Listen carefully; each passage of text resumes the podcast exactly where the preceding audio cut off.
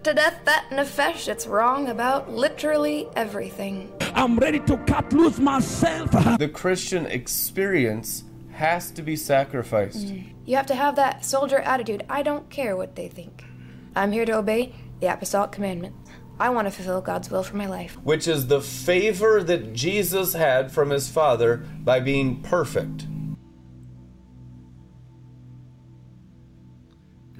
Welcome. Thank you for watching RLM TV. God bless you. The Lord was showing me a vision before starting tonight that people are in the valley. Now, we stand at the edge of the valley of the shadow of death, and those who make it through the valley will live a life few have ever experienced. This is the life of the mountain. I want you to understand a little bit more deeply the valley, the enemy's mountains, and the mountain of the Lord because there's a lot going on there and it is accurate to what exists in the invisible realm that rules the natural realm. The valley of the shadow of the de- of death is the earth. Old earth, okay? That's where you're born of the flesh. That's also where you're you're born again. Your body is still in that realm and even though your spirit's recreated, you have to overcome the world as it's written. Blessed are they who overcome. So, where the majority of people are, over 99% of born again, spirit filled believers in the entire universe, is in the valley. So, this is the generation that conquers the valley. In order to conquer the valley, you must understand what rules over the valley. It's called the shadow of death. Why? Because it's death's shadow. Death is an angel named Satan. The fallen angels are in seven mountains, as is written in Jude. They're already bound in everlasting chains. Those everlasting chains are the seven mountains. Truth, anyhow. Those seven mountains, also known in Obadiah 1 as Mount Esau, it's the mountain of the fallen angels that rules over the valley of the shadow of death. So you're going to be dealing with the entire human nature, the entire curse of the fall, uh, all of your shortcomings and failures, all of your unbelief and doubt, all your rebellion and lust, all your pride and selfish and stubborn knowledge, all of that called the sinful nature is simply the dust of the valley that's ruled over by all the fallen angels. Now, you have Jesus, so there's hope. There's always hope.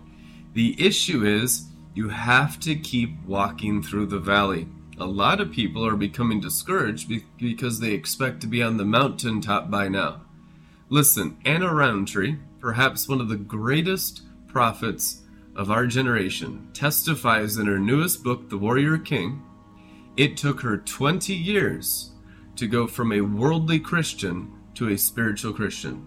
That's exactly how long it took that prophetess to go from worldliness to holiness 20 years. So, all that frustration is your immaturity wanting the things of God and not understanding the process and the sanctification and what goes into the training.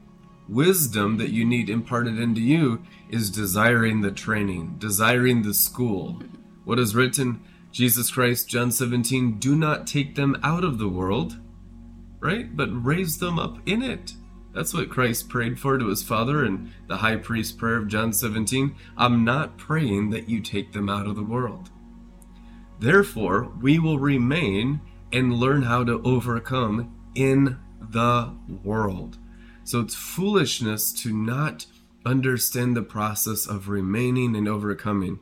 We need to get all of that foolish frustration and all of that stuff out of us because that's the demons really trying to discourage you to stop the process of the training that is required for everyone in the valley. That's like ripping a seedling out of the ground before you see it sprout up in the spring.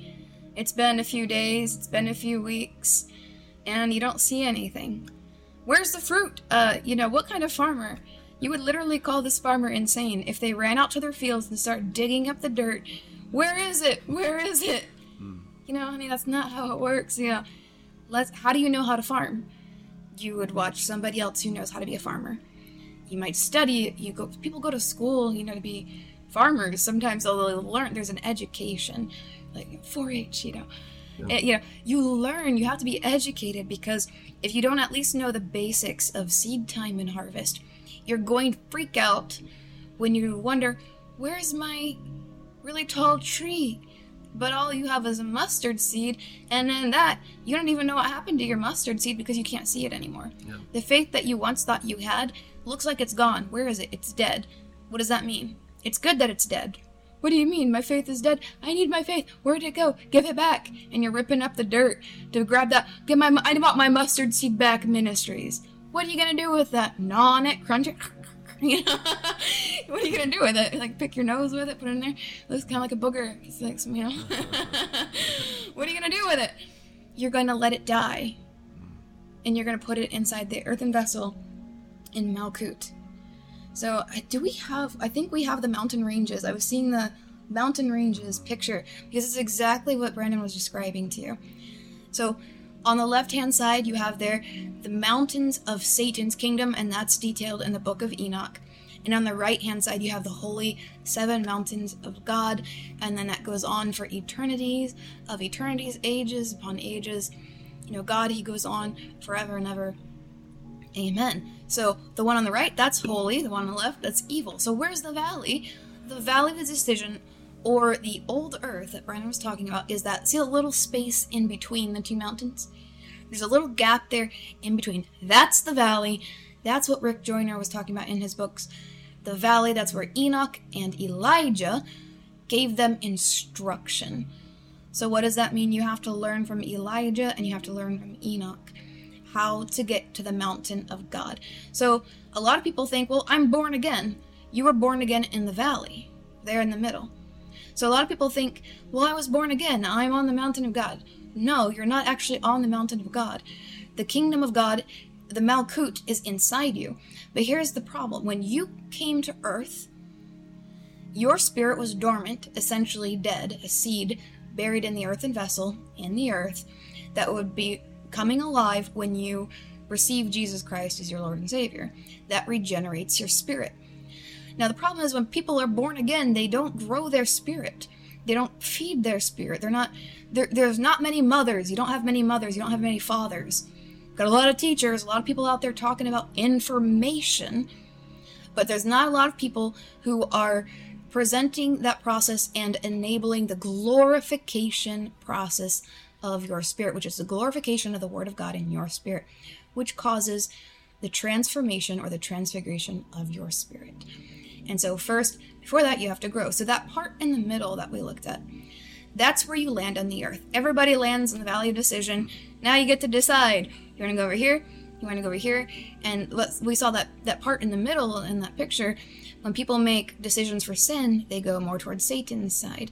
When they make decisions for righteousness, holiness, you resist sin, you go more towards God's kingdom.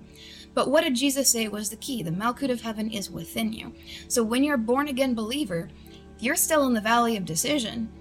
You're not standing on the mountain of God, even though it's a nice song. You can sing those songs, and it's good to sing those songs. It doesn't really have the substance of the meaning of it. You're not walking in it. Why? What? Why, why would God leave me in the valley? When you're born again, you have to go through the journey. Even though I walk through the shadow of the valley of death, I will fear no evil, for you are with me. When you walk through the valley, you decide which mountain you're going to go to. Everybody has a chance, everybody has a choice. That's why, in the apostolic pastoring of uh, the churches in the New Testament, the epistles, uh, the gospels, you know, all those things that they're giving, especially with Paul and his uh, epistles, you know, in the other epistles as well, you know, Peter. There's I was listening to Peter today; it was so good. You know, James, amazing. We are listening to the Bible today; it was just great. You should listen to the Bible every day, and it's going to help feed your spirit and keep you awake and alive and, energized. It said it says by Christian energy. What's Christian energy? Is that what powers a Tesla? No. it's, you know, Christian energy is that inner working of the Holy Ghost to empower you by grace to make the right decisions and have energy to do the things that you need to do. So if you're lacking in energy to do what you're supposed to do, it's a lack of grace, which is a lack of Christian energy.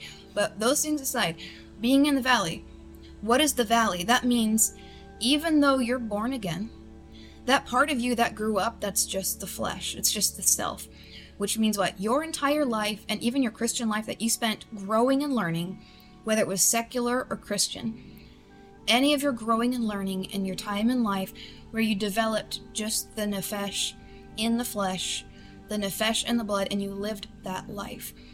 Again, whether it's Christian or secular, it's all flesh. If you stay in the flesh, some people start out in the spirit, born again, go right back to the flesh. Why? Religion. Religion, rebellion, religion, rebellion. And so what happens is people spend most of their lives in the valley not making progress towards the mountain. So what are you gonna do about it? Grow your spirit. Find the Malkut. He said, seek first the kingdom. He said, seek first the Malkut. And righteousness, which means the Malkut and get to Tiferet. It's a Yitzhak, get to Tiferet. Do that first. Why? Because then you'll be on the mountain of God, and all your spiritual progress from then on will be spiritually upward and onward unto uh, eternal life. Here's the thing if you try to attribute the things of God, and maybe we can look at that picture one more time. When you're in the valley and you're growing there, most of your personality, your life experiences, even the miracles, signs, and wonders you experience, are mainly attributed to the shadow of your flesh, the old life. You have to lose your life to find it, which means the new creature, your new creation, your regenerated spirit in Christ is the only one that's going to survive going up 10 weeks of circumcision. Mm-hmm. That means it's gonna die, it's not going to exist anymore. So, a lot of times you'll feel negative emotions as you're confronting that. Sometimes you'll feel those come to the surface. What is it? It's the animal nature dying. It dies, it doesn't get to live. Right? Your thoughts, emotions, feelings, and your consciousness is going to be in the spirit, the mind of Christ. Your identity in the eternal nature, the divine nature being formed in your spirit, your inner man. So you have to get out of your head and out of your heart, of your own nefesh, and put it to death, literally. That's how you walk on the mountain on that right side. That's how you go up. That's how you find Malkut of holiness. That's how you lose your shadow. Yep. No one in heaven has a shadow. So, reflecting the glory of God. This is the new creature, which is shadowless, as is written, in God who has no shadows, no shadow of turning. It is written in James.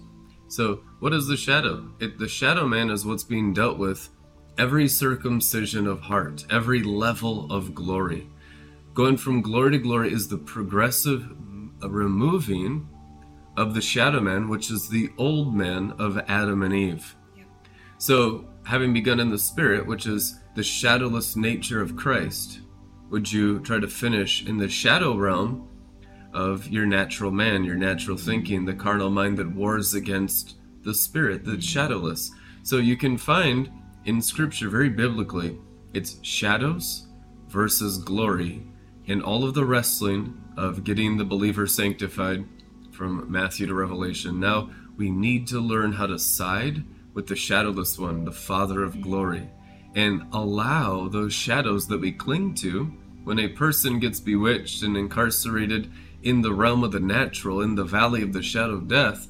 It's because they've yielded their senses to the false identity of the shadow man and mm. they're no longer making progress in Christ against those shadows. That's why it's written they settle for complacent satisfaction. Mm-hmm. All the foundations of the earth, the realm of shadows, is out of order. Mm-hmm. Psalms 82, it is written. So we need to wage the good Christian warfare, which is simply the inner man going after a greater light. And I have found speaking in tongues, prayer, fasting, these things, the study of the word, are all exercises of faith that allow the light of the born again creature to increase in glory. So as you walk through the valley of the shadow of death, you're clinging to Mount Zion. There are two mountains, just as we showed you. One is Mount Esau, and the other is Mount Zion. So, in order for Zion to rule over Esau, Obadiah 121, it require, requires a people rising in shadowless glory. Now, the shadow is the place where there is no cross. That's the self. That's self consciousness and the identity with the Adamic and the Eve nature, which is where everyone's at. As soon as you're born again, does your entire consciousness shift now to Jesus on the throne emanating glory? No, you begin to deal with self. You begin the sanctification after salvation. Sadly, very few fully embrace that process. That's why you have so few disciples. Most just cling to the old shadow man and then have belief systems about Jesus. That's not Christianity. That's lukewarmness. That's what's being judged. That's what will be handed over to the heathen for the total destruction of the outer court in mm-hmm. Revelation 11. So the ones that embrace sanctification in these days are the only ones that get salvation. That's what Revelation 11 says. The ones that reject sanctification but say, I'm saved because I believe in Jesus, they will not inherit salvation. So, salvation means light. You're saved by light. You were once in darkness condemned. Now you've been translated into saving light. So, if we're being translated by fighting that darkness, we are progressively saved by the increase of shadowless glory. Salvation is called by Messiah light. Now he says, because of my teaching and the transformation of you rejecting the shadow man, the Adamic man, you are a city on a hill, a city of salvation. And he says, but don't let your light be dimmed. Don't cover it. He says, let that light of salvation begin to shine. Why? Because it will reveal the shadows. That's the conviction of the current state of the human being. So we have not really come to a place of embracing conviction or allowing our shadows to be revealed, but salvation itself is the revealing of the shadow, the conviction. The inadequacy of the old Adamic man is the beginning of the possibility of salvation. So it is the fragrance of life of those choosing life, but it's condemnation for those that are self adequate those that are self adequate that don't realize that the old Adamic man was terminated by Calvary. And those clinging to the Adamic man and even putting Christianity and the teachings of the apostles of the Lamb as additions onto their humanity stand condemned because they are not transformed out of the shadows of the Adamic into Jesus Christ, the risen one. So that entire process is all about overcoming the valley. The valley is the place where you begin to discern shadow, darkness in you, not in others like hypocrites, but in yourself and in your own brain and mind, not in condemnation, but in participation with the Spirit of salvation, the Holy Ghost, to work on it. He's working on you. He is changing you from one degree of glory, it is written, by the study and the focus of the Word of God. The any old word? No. Even the scriptures? Well, not necessarily. I tell you, no word will work except the prophetic word. Somebody write that. No word will work. In fact, it's not working unless it's the prophetic word. Prophetic word means living word. I've been on this path for 24 years now and no word or scripture has helped me except the living word, which is the prophetic word. The people that just study the scripture and the people that just study the Bible and memorize the Bible are not helped out of shadows at all. In fact, they get puffed up with pride. Makes the shadows empowered and worse, actually. Yeah, because you think you know apart from the spirit of prophecy, the testimony of Jesus, you'll find Jesus as your enemy if you're mm-hmm. studying the scripture apart from the spirit of prophecy. And that clue that uh, keys in with that uh, that picture we just looked at. When you're in the shadow or the valley of the shadows, right? You're in the old earth, the old earthen vessel, which is your life, your Christian life, and your secular life, before putting yourself like your identity being in your innermost being, finding Malkut of holiness that's your sanctification job. But like Brandon said, if you get into just studying the Word of God, but you're empowering the shadows with it, guess what? You're all you're growing in vision and gifts of the Spirit and all the using of the things of God for the self shadow nature. Guess what? You grow in the clippeth. Some people think they're so high in God, and they're high in the demonic Sephiroth, which is the clippeth. And so they're they think they're going up, they're growing, but they're really growing in the tree of death. And so that's something to be cautioned. Make sure you're bearing the fruit of humility. Uh, you're going to be subject to authority. Uh, you have peace. Revelation always comes with peace. And that's another important thing because I want you to be cautioned. Don't be like Satan. What? How? How did Satan respond to revelation? He had so much revelation. I mean, can you imagine being in the third heaven, in the throne room, in the midst of the glory, stepping inside of the Father physically? I mean, people just you could that's some people's dream. And some people are like, yeah, I've been to heaven and done it. I'm not talking, you know. Watch the pride there too, okay, buckwheat. Like, don't turn into don't turn into a stand, you know, of the wrong kind. Don't be like that. I, I wrote this down here for you. I want to find this here for you because this this is how he responded. Yeah. I'll find it for you. The true heavenly vision always increases the lamb's nature. That's what we're called bride of lamb. Bride of lamb means bride of humility. It's those who embrace the cross. No, Elijah uh, tells us there's no greater wisdom than the cross. So, what happened when you made progress toward the holy mountain through the valley? The cross increased. What are the shadows? All the selfishness of the world of the Adamic nature No cross. all demons and shadows are. They work within self centeredness, self focus, and selfishness. If you can embrace the cross, you don't need to spend 40 years through the valley. It's an mm-hmm. 11 day walk. Eleven days. From Egypt to Zion was an 11 day walk From in, in the Exodus of Moses From Malkut to the Ain. to the 11th 11th world. world, The yeah. 11th world, which, Which is the the, third o- heaven. the overcoming Yep. of the entire curse of the fall. So I want you because some people like, well, I experienced uh, most of the charismatic witches that we've ever met, like the worst ones. They'll they go on about how they've experienced the Father.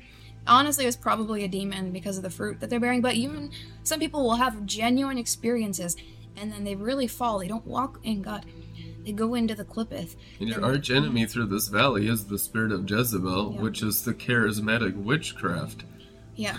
I, we can talk about that too, but listen to this. The mark of Satan's pride in heaven before he fell. So he fell before he fell. On the inside, he fell before he fell externally. Like, as in the fall, I mean, God pushing him out the seventh story window with a bolt of lightning. All right, you're out of here. And he couldn't do anything about it. He fell internally before anything manifested externally. He was in heaven, in the throne room, in the worship. But he was the tare. He wasn't a wheat, he was a tare. Mm-hmm. And so the mark of Satan's pride in heaven, perfect glory, you know, heaven, before he fell, was how he handled revelation. He had revelation from being in heaven, being close to God, even stepping inside the Father during the worship time. But the mark of Satan's pride, even before his fall, is how he handled revelation. So, how you handle the pure things of heaven, the perfect things of heaven. You might experience the most perfection of heaven, which is what Satan experienced. He didn't get the good secrets. God tested them with the lower secrets. In the book of Enoch, he says, I gave you worthless secrets. Mm-hmm. So if this if secrets that the secret societies are on the earth with right now from the fallen angels are considered by God to be worthless, and this is what they're doing with The it. secrets of warfare. They And- called them worthless. Yeah. And exactly, it was worthless. But the secrets of righteousness were given to Enoch, and this is the Enoch generation that's coming forth out of the perverse generation. So, what is perverse generation? The souls that came through the Shekinah. There's damage. That when there was damage to the Shekinah, there's damage to the souls that came in. So when you're going through the valley of the shadow of death, you had a lot to overcome because there was so much damage done, even on the way down uh, in, into your body, into that piece of flesh when you were uh, conceived in your mother's womb below there were some things that were going on in, because of the warfare in the second heavens you come down through the second heavens uh, through the Sephiroth. So as we're purifying the Sephiroth externally, apostolically, by doing the internal work ourselves, and that's what Brandon and I are doing in our calling is male and female were born in the flesh that we've had to deal with the bloodlines of genetics of Adam and Eve, and that's how we, we're different than Jesus. Jesus was conceived of the overshadowing of Mary's womb. So his father was literally, he had the perfect genetics of his father Physically. and then he dealt with all the uh, impulses of the flesh because he inherited that from his mother. And so he's perfect God, and he got to go through all the temptations that we go through, and he passed all his tests with flying colors. He didn't mess up even once. No human father. His father was perfect. So perfect fathering produces outstanding holiness and righteousness. We have human fathers. That's why we got to overcome the valley. Yeah. So exactly. So that's why it's a little bit different, you know, for us than it was exactly for Jesus. But what he did and he pioneered for us is a greater salvation, so we can become like him. He's the firstborn of many, and so if you understand that, even having fallen mother and father in the flesh, who is your father? Who's your mother? Now that you're walking a Christian life, only those who do the will of the Father. That's it. And so your whole identity is not in, oh, my family and blah, blah, blah. It's just, my family is those who do the will of the Father. It doesn't mean those people aren't loved, they're just not really your family anymore. Why? You have a new family. Who, who is my mother? Who's my father? Who's my brother? Who's my sister? Hmm. You don't have the soul ties to your old earthly family because it's wickedness that keeps you in those little boxes of they say, "Oh, this is who you are and this is who we've known you to be." No, that was the flesh that was growing and animated and walking around by common grace Wrong nature. without even the spiritual you know, self growing, even having spiritual knowledge. So, only the people who are born again of the Spirit and live and walk in the Spirit are your family. Yeah, the Spirit Everybody is your else father is now. not really your family. Those who are led by the Spirit are the children of God. It is written. So, is the Spirit of God your father? What does father mean? The guiding and direction of the decision making process in your life. To be of a family, to be of a house, to be of a, a lineage, to be of an ancestry. This is your legacy. So, the things that you're doing in those bodies, who are they being fathered by? Let it only be the Holy Ghost. Then you'll have treasures in heaven. So a lot of times we're just fathered by all kinds of other spirits. We don't even know who our father is, which is bastard, fatherless. But the bastards do have fathers because they're demons, and the demons are really those evil spirits that are false fathers, and that's all the witchcraft, the rebellion, the disobedience, the man of lawlessness. The man of lawlessness is a wicked father. He's called father of lies. And so there is a fathering of deception, there's a fathering of religion, of lies, there's a fathering of rebellion, and witchcraft and sorcery is always fathered. And so, depending on what's getting fathered in your life, that's really what you're experiencing in your souls right now. So, the issue everyone has that, that mixture that requires sanctification. We want to make progress, and I have found the greatest progress even in the infancy. Now, um, in my first year as a Christian, I experienced the glory of God tremendously.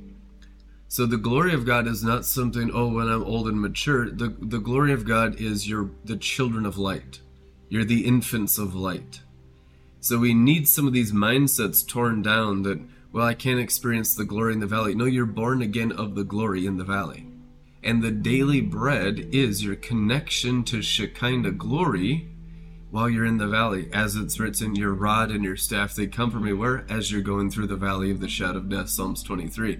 So the rod and the staff is the nutrients of the word of God to feed your heart, your spirit man, the born again nature, while you're dealing with your own sanctification process. Every single person that no longer continues in sanctification has 100% rejected the prophetic word. You'll find they go to words of convenience, words that allow the old Adamic nature to remain, and the demons have defeated them entirely. And that's what happens to most people get defeated. If we're honest with ourselves, we look around why many people start in the spirit, very few end up in the spirit, which is discipleship and make it design it to all that stuff in the valley overcomes them. So we need the mountaintop people of the Holy Ghost to have a shout of triumph from the mountain, a shout and a roar from Zion into the whole valley, which is all the earth and all earthly Christians, all immature Christians, and all teenage Christians that still have that huge pull of the earthly and the idolatrous and the, the immorality that's so consumes in this generation and and reveal to them oh there is so much more Don't waste your days on sin, mm-hmm. on lust, on pride, on rebellion, on mm-hmm. stubbornness, on seeking your plans for your life. Mm-hmm. Sacrifice all, come to the mountain and be holy, and you too will shine in the bright morning star. So we decide how much we allow the morning star to rise in our heart. We don't understand yet that the morning star is the potential possibility of the outpouring of the resurrection through all of your souls. Oftentimes, the demons will so deceive people that they'll look at others that are more successful, just simply means more crucified to self. And we say, I'll never be able to have that, so I'm going to skip the sanctification process and begin attacking them to try to kill and steal, like Nimrod. Nimrod means to steal and to kill while pretending to pray. That's the Nimrod nature.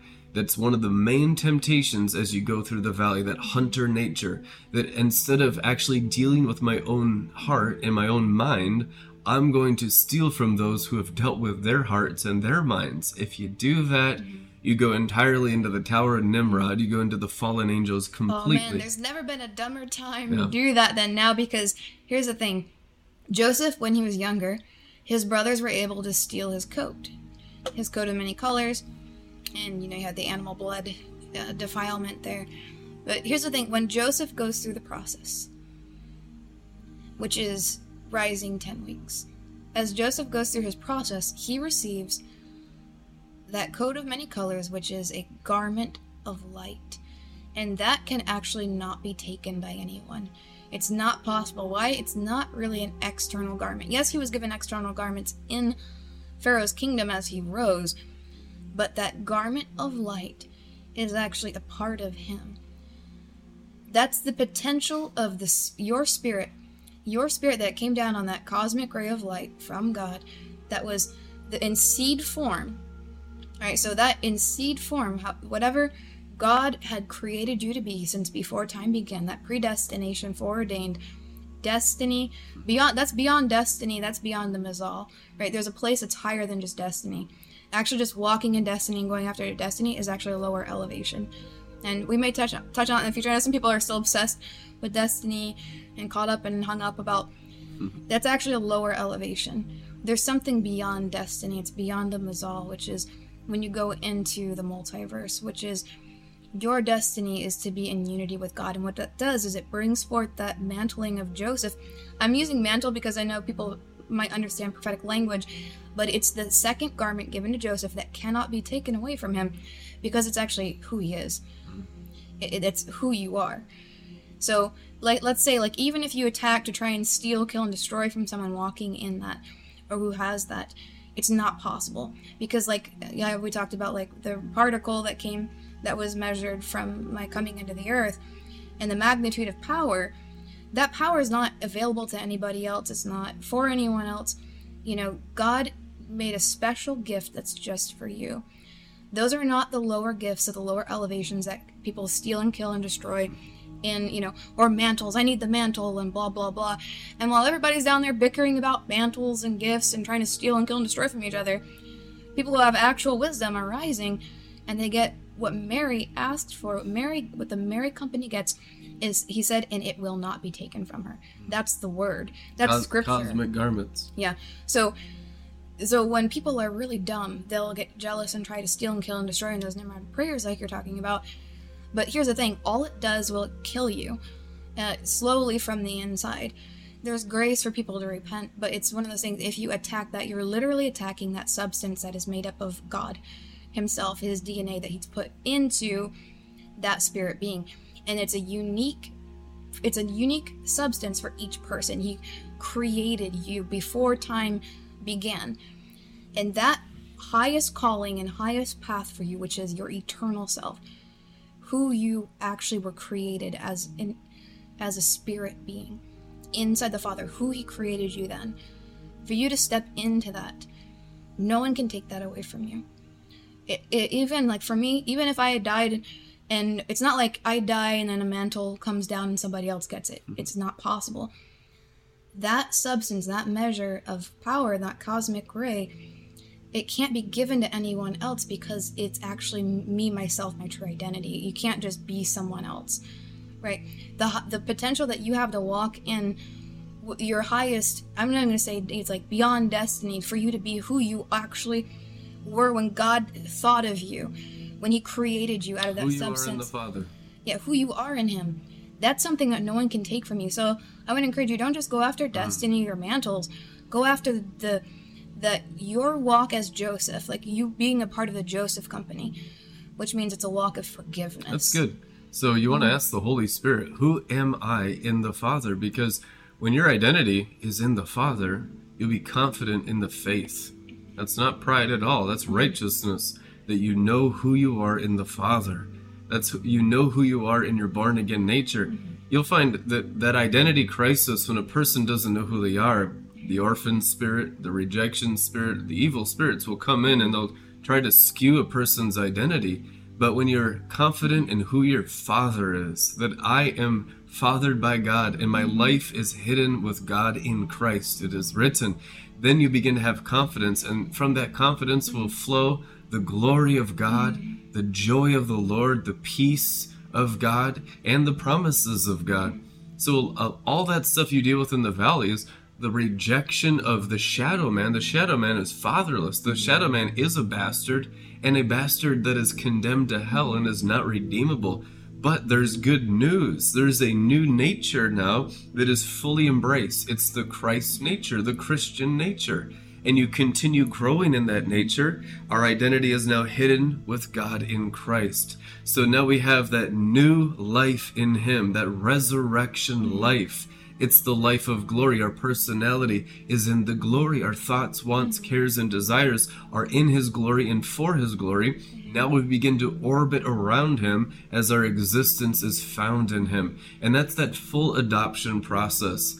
An adoption process sometimes takes months or even years to finalize, even in ancient times. In ancient times, when you were being adopted, like it's written, uh, the spirit of adoption that cries Abba in Romans chapter 8, in Rome, to be adopted, you need seven signatures and then the, you had to finalize it in court. It had to be sealed and stamped by the judge. And so it is with God. There is a sealing and a transference of the fathering of the world by demons and the flesh and even natural parents.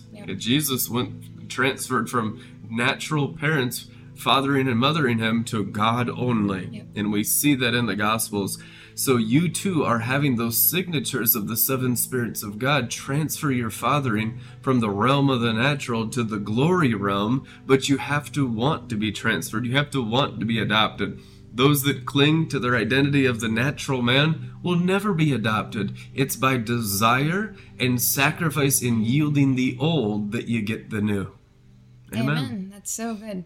And it's one of those things that, you know, you're dealing with the selfish shadow nature. You'll find that, you know, those kinds of thoughts and feelings that some people tend to have of regret, or they think, oh, no, if only I had been faithful those many years ago like I wanted to, but I got distracted, then that could have been me. And they look at some, you know, some people, some people are like this. I know not everyone is like this, but you'd be surprised when people are like that. They might look at Brandon's destiny and what he's walking in, who he is. They might look at my destiny and walking in what I am. And they're like, oh, if only I would have been faithful back then. That could have been me. It was supposed to be me. That's actually not true. That's a demon. Because you could never be us. It even if you had been faithful back then and we messed up or something like that, you could never be us or have that destiny. Different spirit. It's a different spirit, right? That substance of the cosmic ray that we came down on Amen. can never be anyone else's. It cannot be stolen because it's not you. It's actually the inner person that God created. And how you transfer into that is by having your identity in your true self, which is the new creature in Christ. So here's the evidence. If you are in the new creature, you like who you are and not in a fallen nature sense of you know boastful egotistical prideful i like know who i am. But you're content with your destiny. You're content with who you are in christ because god made you a very specific way your eternal being. That's the evidence. When you begin to walk in that it's the evidence that you've been to begin to transfer out of that. I remember we looked at the valley in the middle. That spiritual spirituality spiritual person that you were or secular person that you were before you found malkut of holiness that, that's why i say when you get up to the moon But that everything else that you've ever done in your whole spiritual life on the chopping block. That's the one thing people have in common who have an easier time rising. Even the word notice- Heavenly Father is so tainted with religion. So, Heavenly Father really is cosmic Father. Mm. A fresh new under cosmic Father. That's what heavenly means. So, it means a Father that's literally up in the luminaries. That's what the path of lightning is. It's the connection uh, between earth and God's throne is the stars and the angels.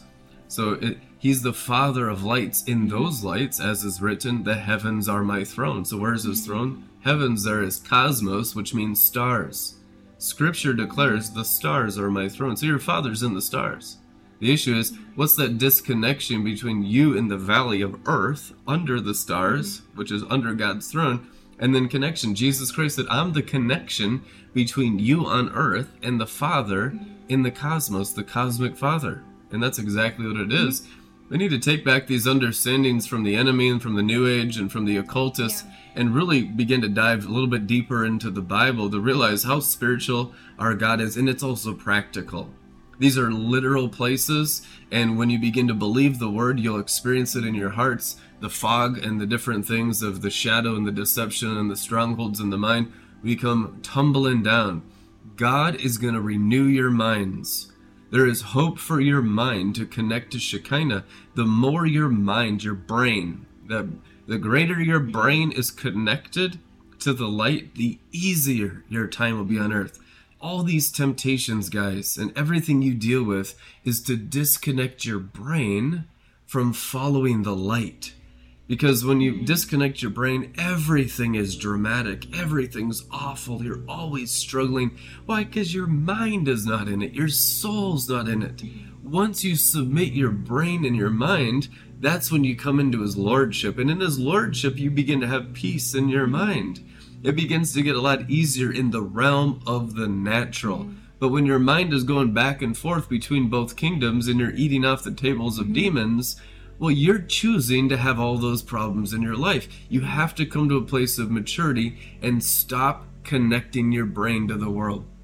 Like it is written, 1 Corinthians 3, verse 1 Brothers, I could not speak to you as spiritual men, but as to worldly, even as to infants in Christ. I have fed you with milk and not solid food, for to this day you are not able to endure it, nor are you able to now. So, in order to eat solid food, you can't be worldly you must only be connected to the Malkut of holiness, the kingdom of heaven within you.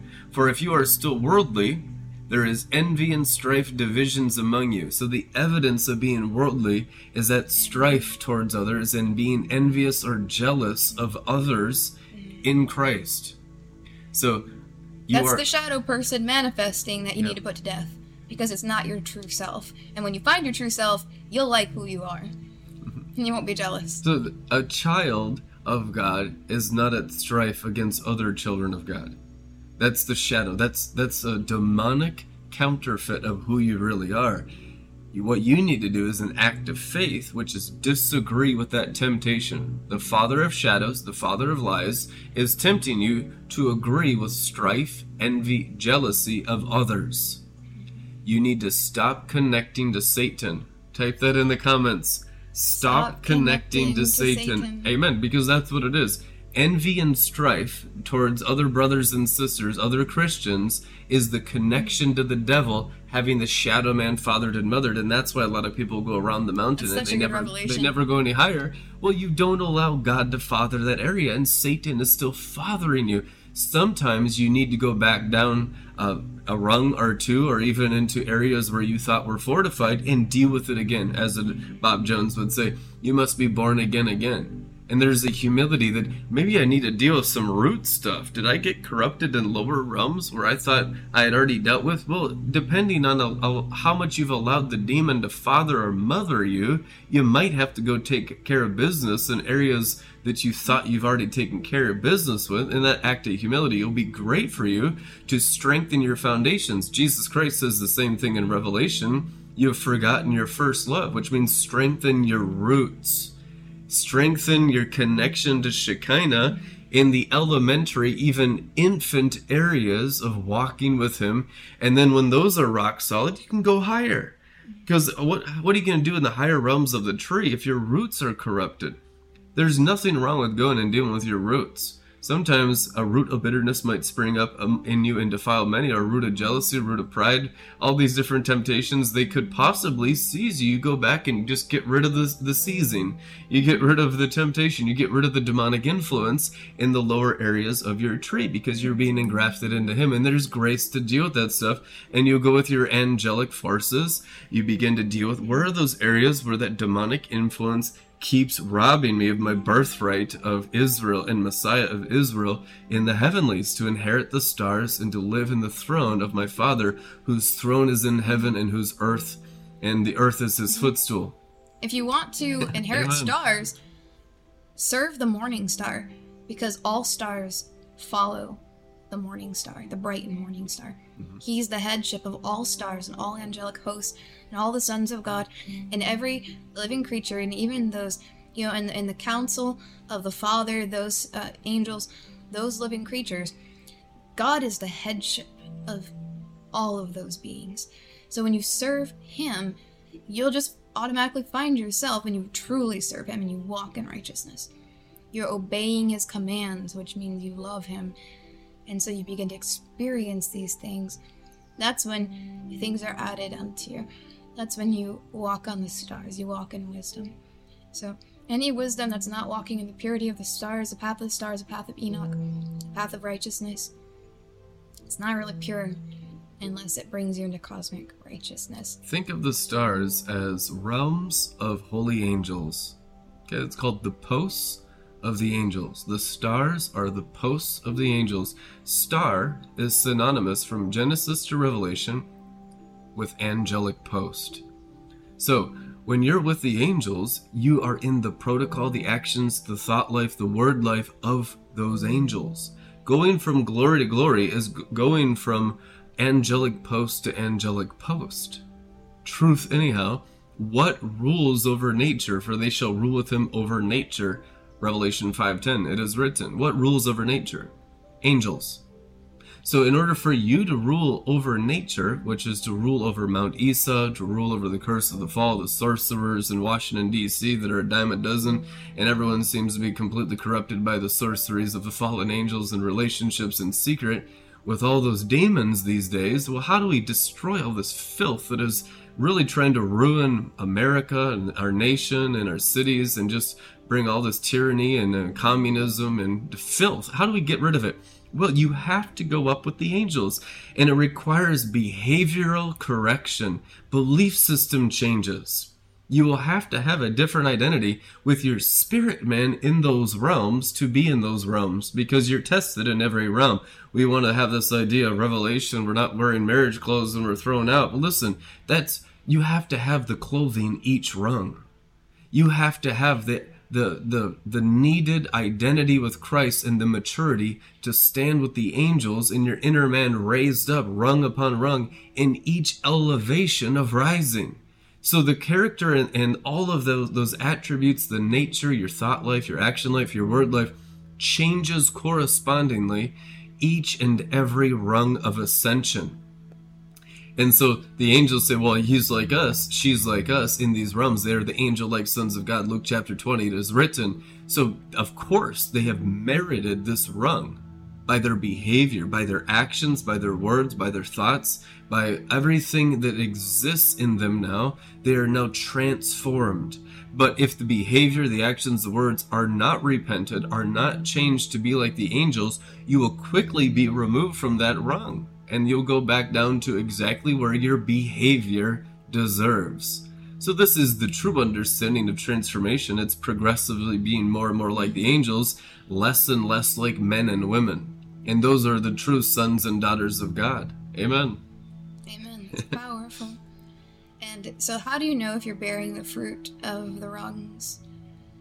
You know, there's actually a grace. This is what the Lord showed me. There's a grace in the world of Isaiah that Tiferet is basically like a checkpoint. You saw it as a checkpoint, and then Tiferet is another checkpoint before you go on. Onward and upward, we've talked about the different requirements. So, when you're getting ready for uh, going to Yesod, you'll have the circumcisions of Malkut. And there's many details, and you can go through the masterclass for that. But essentially, what are some of the fruits of each of these rungs that should be in your life? You know, you've got uh, the revelation, uh, the the revelation of seed time and harvest when it comes to finances and giving, and the river of God. So you have fruit of true humility and Malkut, which means humility. So there's the fruit of true humility and submission to Elijah, which is the spirit of Elijah, the river. So being complete at Malkut is you know how to submit to the river. Even when you don't feel like you like it, even when the shadow person doesn't like it. Even Jesus had to submit to Elijah and was baptized by him. So that's the evidence that Malkut uh, is finished, that you can fully submit to the spirit of Elijah. And what did Jesus submit to? It was the spirit of Elijah in another person. Mm-hmm. Someone, he, he submitted himself to John, with the spirit of Elijah. And that was, you know, as a, to fulfill what? Righteousness. That's what he said. So, it's clear, the light bulb's coming on, you see? So you have to bear that fruit, and you'll bear the fruit of all those things that are in the class that you can take the master class. The fruit of Yesod is that's the the guarding of the Brit, the circumcising of the Brit, the guarding of the Brit. You overcome Jezebel's tower, which means what? Jezebel's tower. I want you to understand this. When you understand the Tetragrammaton, Y H V H, what is that final H? That final hey in Hebrew, it's the hey, which is you know, in English we have H for that sound. So that final hey of the Tetragrammaton is Shekinah.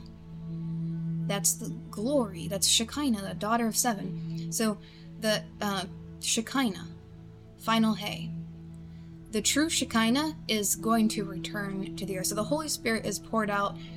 You know, we get the baptism of the Holy Spirit, born again. When you grow in the nature of Christ, you get the baptism of the Holy Spirit, which means there's the indwelling of the Holy Ghost. And it's available in the earth. But what do we find most people serve and they call the Holy Spirit? there's a false daughter of seven, which is, uh, you can say Jezebel. At moon level, you call it, you know, Lilith, the serpent rider. He rides on that serpent. So, what most people think is Shekinah is the shadow of Shekinah. The shadow of Shekinah, which is the order of the black moon, the shadow of Shekinah is uh, the Jezebel spirit, which is a sevenfold spirit of the sevenfold abominations of Satan, uh, the false daughter of false wisdom, impure wisdom from above, right? Impure Hakma above is what empowers. So the daughter, basically the daughter of Molech uh, in the earth is Jezebel. And that's where she gets her power from the demonic Qliphoth, which they imitate the order and the structure of righteousness. So it looks similar, looks the same. So a lot of houses of God, they're like Shekinah, Shekinah, go for the glory, the glory. It's just stolen light, but they actually, the Holy Spirit they're worshiping, or the Shekinah, the glory that they're going after, is actually the spirit of Jezebel herself. And so she has the appearance, she's sevenfold. She has a rainbow glory, but it's all stolen, clipped, Qliphoth light. And so when people are inviting that spirit or they're worshiping, like you saw them waving their hands and there was the chains, the glory that they were experiencing and worshiping was actually the false daughter of seven and so, but here's the thing: when true Shekinah comes around, that's why Jezebel has always hated me so much. I remember Brandon saying, "He's like never in my life," because he's been on the forefront front lines against Jezebel's spirit for hmm. years, like over well over a decade.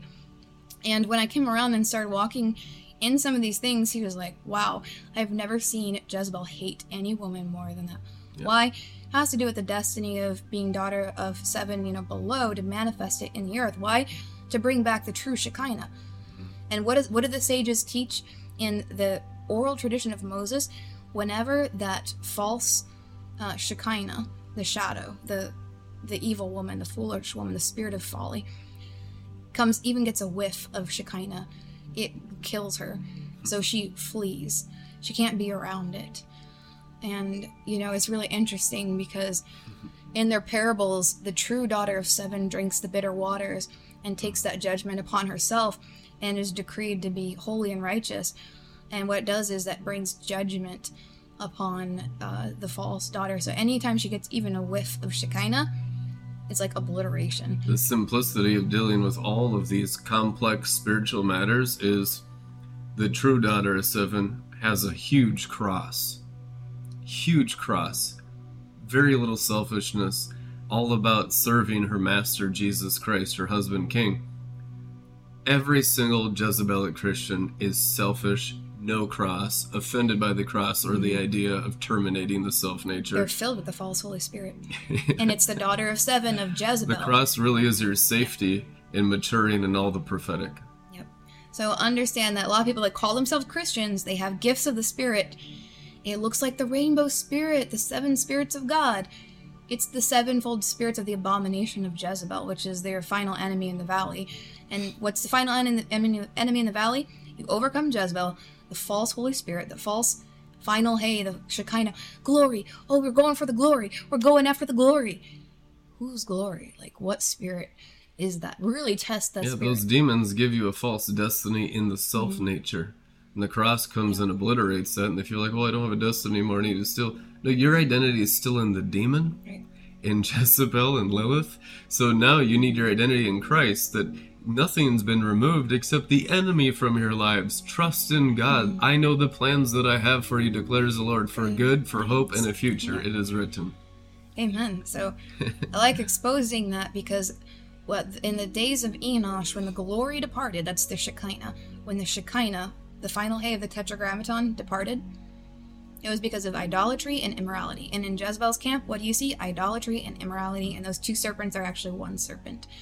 And people who are, you know, masters of that, those both serpents, are the ones who walk in, uh, you know, the Balaam red magic and things like that. So those three are actually it's a demonic trinity. It's all demon possessed, you know, it's all demons. But when you walk in the true glory, like Brandon said, it's the cross. So the return of the Shekinah is when we obliterate the idolatry and the immorality out of our own hearts through circumcision. And so the Enoch generation, these are the ones who are going to have basically be the reason for the return of the glory. We've already seen it starting to return since people started pursuing righteousness, right? You, had the return of the fear uh, in measurements, the fear of the Lord, because it's the beginning of wisdom. What is wisdom? Lower wisdom is Shekinah, which corresponds to the Father. Higher wisdom, Hakma, spirit of Hakma. Right? Seven spirits of God. And that daughter of seven, so you have the seven spirits of God, the daughter of seven has a measurement of all the light and the glory that the seven upper Sephirot of God, the Tetragrammaton, they pour into that final hay. So she has she receives light and nourishment from all of them. So if you need light and nourishment in your life, uh, the abundance, the shefa, right? The abundance, the provision. You need provision in your life. That all comes through Shekinah. But if you have the wrong Shekinah, if it's Jezebel, uh, shadow of Shekinah, then it's just it reduces you to a loaf of bread, which means it's poverty. And so, uh, how is Shekinah? You know, That's really connected? true Yeah. of every single believer right now, and I, I don't think a lot of them have really come to grips with how much bondage they have to these principalities of the valley. And the first step is acknowledging you have a problem, and then realizing there is a solution. As long as you will hear the teaching and obey it, you can come out of any bondage that you're currently in. But if they're going to continue uh, disobeying there's nothing we can do for you until you start to obey the message. Not just hearers of the word, doers of the word, which means you have to agree to come out of that thing that you've had your identity in and you thought was destiny, you thought was Christianity. So much of it, guys, I tell you, in the church of the earth, those seven churches of Asia Minor, which are now the seven churches of all the earth, much of what you thought was good, sound doctrine Christianity was literally submitted to principalities. I've seen entire denominations of Pentecostalism submitting to principalities. In fact, all of them do. The only place you'll find a principality free zone of any church in all Christianity is the Church of the Firstborn in heaven, the Church of Heavenly Jerusalem, which is in the Lamb's glory, which is a real citizenship in heaven. Absolutely real, and you only can go there through ascension but it requires dealing with the valley in your own hearts and minds. And those that will deal with it embrace sanctification, get rid of these other pretending gods, these other fake Christian gods out of their heads and minds. they will make tremendous progress and they will find Mount Zion. And Zion will rise in their heart. And as Zion rises in their heart, you'll be lifted up over those mountains of Esau. And the higher you rise, by the bigger the cross gets on the inside and through your brain, the clearer the vision. And you'll be able to speak on it. You'll begin to teach. You begin to write about it. And it'll be from the realm of the overcomers in heavenly Jerusalem. Amen. Amen. That's so good. I love it. Thank you, Jesus, for a, a remnant of overcomers. You need to believe you can overcome. All things are possible for those who believe. Listen, greater is he that is in you than he that is in the world. Not by might nor by power, but by my spirit, says the Lord. Ask the Holy Spirit, forgive my sins, Holy Spirit. Forgive me for serving other gods, and just get real with the Holy Ghost and begin to make progress through that valley. You will still have to deal with all your stuff. You won't skip a single stone in your heart or a stone in your mind. God's not like that. He is so thorough beyond anything you can imagine. The issue is now you and the Holy Ghost are cooperating together. You're the children of God when you're led by the Spirit of God. And the Spirit of God deals with what? Sin, righteousness, judgment. Jesus Christ, red letters. If you and the Holy Ghost are not dealing with sin, you don't have the real Holy Ghost. And you're just like, oh, he just cuddles me and he's my Abba Father and he, He never never never corrects me, me, changes corrects me. me. Your your Jesus is Satan. So you just need the real Holy Ghost and begin to deal with your real life problems and issues and get them cleared up on the inside. You begin to make progress from the valley, circumcisions of the valley, overcoming those four rungs of Malkut, mineral level, finances, Yep. plant level, emotions, uh, uh, animal level, human being level, and all those levels of the earth and its dust. And you and the Holy Ghost and the words of the apostles together is more than enough for all of you to conquer and overcome all of it and to rise on Zion, to find Enoch's door, begin to rise on the path of lightnings, and live in the heavens as victorious overcomers during these times. Amen. And I want Amen. to share a short revelation. There's a nice gift. And also, I believe as we release this, this may be also a decree. I can see more light coming through here. We'll just go ahead and release that today. That'll be fun. And for those of you who enjoy studying uh, these things, I think you'll enjoy it as well. So, the oral tradition, we're talking about the eighth letter of the Aleph Bet, which represents Bina. And that is part of the ascension, as you know. So, Bina is the supernal eighth, right? The Chet. Bina, the eighth letter of the alphabet represents Bina, so the Chet. So it's eighth if you're ascending, counting from the ascension from Malkut, that's the eighth. I know we talk about it being, you know, the seventh interior mansion and things like that, but just understand these things. You'll begin to understand by the Spirit the reason why things are the way they are in the oral tradition is also their secrets of righteousness. Bina means understanding in Hebrew, and it corresponds to the planetary system of Saturn, New Saturn, where righteousness dwells. Amen. So Bina is the supernal eighth into the Ein, world to come, which is the third heaven. And so there's things here about uh, the the eighth star, uh, the mystery of eight, and as I was scribing these things, uh, it's because it's the crowning. The eighth is always the crowning of the seventh. Uh, but the Bible at that moment, playing in the background, had said, "You will win the conqueror's crown of glory," and so that's that eighth, that eighth that crowns the seventh. That's the conqueror's crown of glory, which is really exciting. On And- its head were many crowns, conquered rungs. Amen. And so there is that. So then the oral tradition that teaches that the letter Chet, the eighth letter of the alphabet, represents Bina, eighth in the general hierarchy of the Sephirot ascending from Malkut. So as opposed to the lo- lower seven Sephirot, which correspond to this world, with its seven day week. I'm going to say that again. Let tune it in with your spirit so you can catch it. At least you'll catch it in the spirit. You can review it and understand it later too. But as opposed to the seven lower Sephiroth, which correspond to this world, with its seven day week, a world where death has dominion. This is the oral tradition of Moses. That's the world where death has dominion. The high supernal week, and this is in my language, I'm calling it high supernal week because we talked about the individual Sephra of the worlds then there's the big picture. There's a bigger picture than the big picture, and for that purpose, I'm calling. We're calling it. I named it something, uh, and the Holy Spirit said, "Hey, just put high supernal, and that'll be that'll be good, and that'll be accurate." So, Holy Spirit, thank you. The high supernal week of the lower seven worlds, which is actually ten weeks. So that's the four of Asaya through Absolute, plus Adam Kadmon, plus the ninth world and the tenth world. So in the seven day week where death has dominion, this is the seven worlds. I'll say it again for you, don't worry. So in the seven day week where death has dominion, according to the oral tradition of Moses, recorded by the sages, that is the seven worlds of the second heavens, which are Asaya, so one Asaya, two Yetzirah, three Beriah, four Absolute, five Adam Kadmon, six the ninth world where you have the red rose soul, seven the tenth world or the tenth week pink rose. So these are the seven days of the supernal week where death has dominion.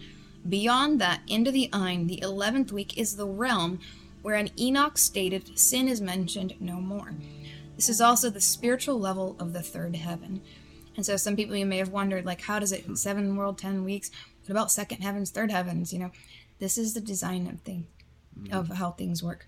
Mm-hmm. So ten weeks of the second heaven. So that all the ten weeks are within the second heaven.